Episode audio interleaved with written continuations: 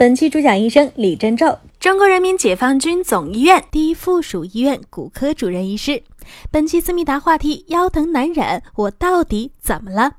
腰疼再不是老年人的专利，越来越多的年轻人也有了腰部不适的困扰。但是这种不适往往会被忽视，直到有一天疼得做不了、走不动的时候，才会引起重视。检查结果无一例外就是腰椎间盘突出症。那么这究竟是一种什么疾病呢？先上椎间盘是这样的，它辨别为人的颈椎、胸椎、腰椎，但是我们最常见的还是腰椎间盘突出，它的发病率最高。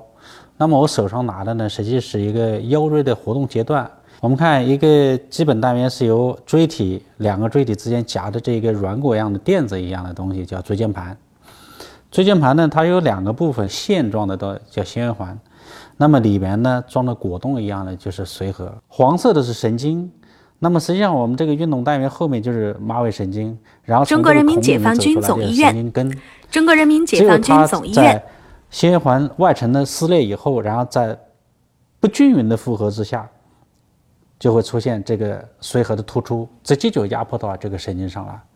这就是我们通常所说的椎间盘突出。那么它的症状都是因为这个突出压迫神经，导致神经支配区引起疼痛啊、麻木啊，或者是没有力量啊，这就是我们说的椎间盘突出症。简单了解了腰椎间盘突出症这种疾病，那它又是如何产生疼痛感的呢？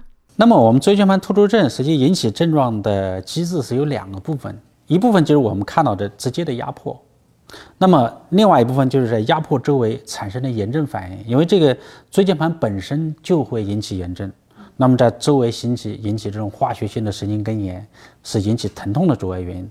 所以很多椎间盘突出症刚开始的时候疼痛很厉害，可能过段时间以后不疼了，但是麻木明显了，腿走路没劲了。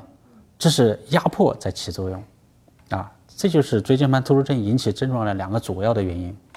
听说腰椎间盘突出症保守治疗有很大的治愈希望，这是真的吗？那么应该说，绝大部分的椎间盘突出症通过保守治疗就可以了。保守治疗呢，你比如像卧床休息，呃，给予一定的药物治疗，啊，也有一些牵引的办法。你比如他现在这个椎间盘突出是在这儿，呃，没有完全突出去。那这个时候，如果我给他放松这个压力，或者我甚至反牵的话，他会把这个髓核又拉回到椎间盘来。或者你即使你呃休息，让它处于正常的松弛状态的时候，它也可以部分的还纳，所以说它的症状也会减轻。啊，这就是保守治疗的一个基本的道理。那药物为什么治疗椎间盘突出症？它什么道理呢？它最主要是改善压迫部位的炎症反应。保守治疗有效，它是有前提的，就是说，首先这个症状不是很重，第二个它突出没有完全游离，啊，有一定的回纳的可能性。那么如果超过保守治疗的这个这个范围，或者说保守治疗效果不好，那就需要来手术治疗。腰椎间盘突出症小贴士：一、腰椎间盘突出症是由于椎体间的纤维环破坏，髓核被挤压变形。压迫神经后所产生的疼痛感。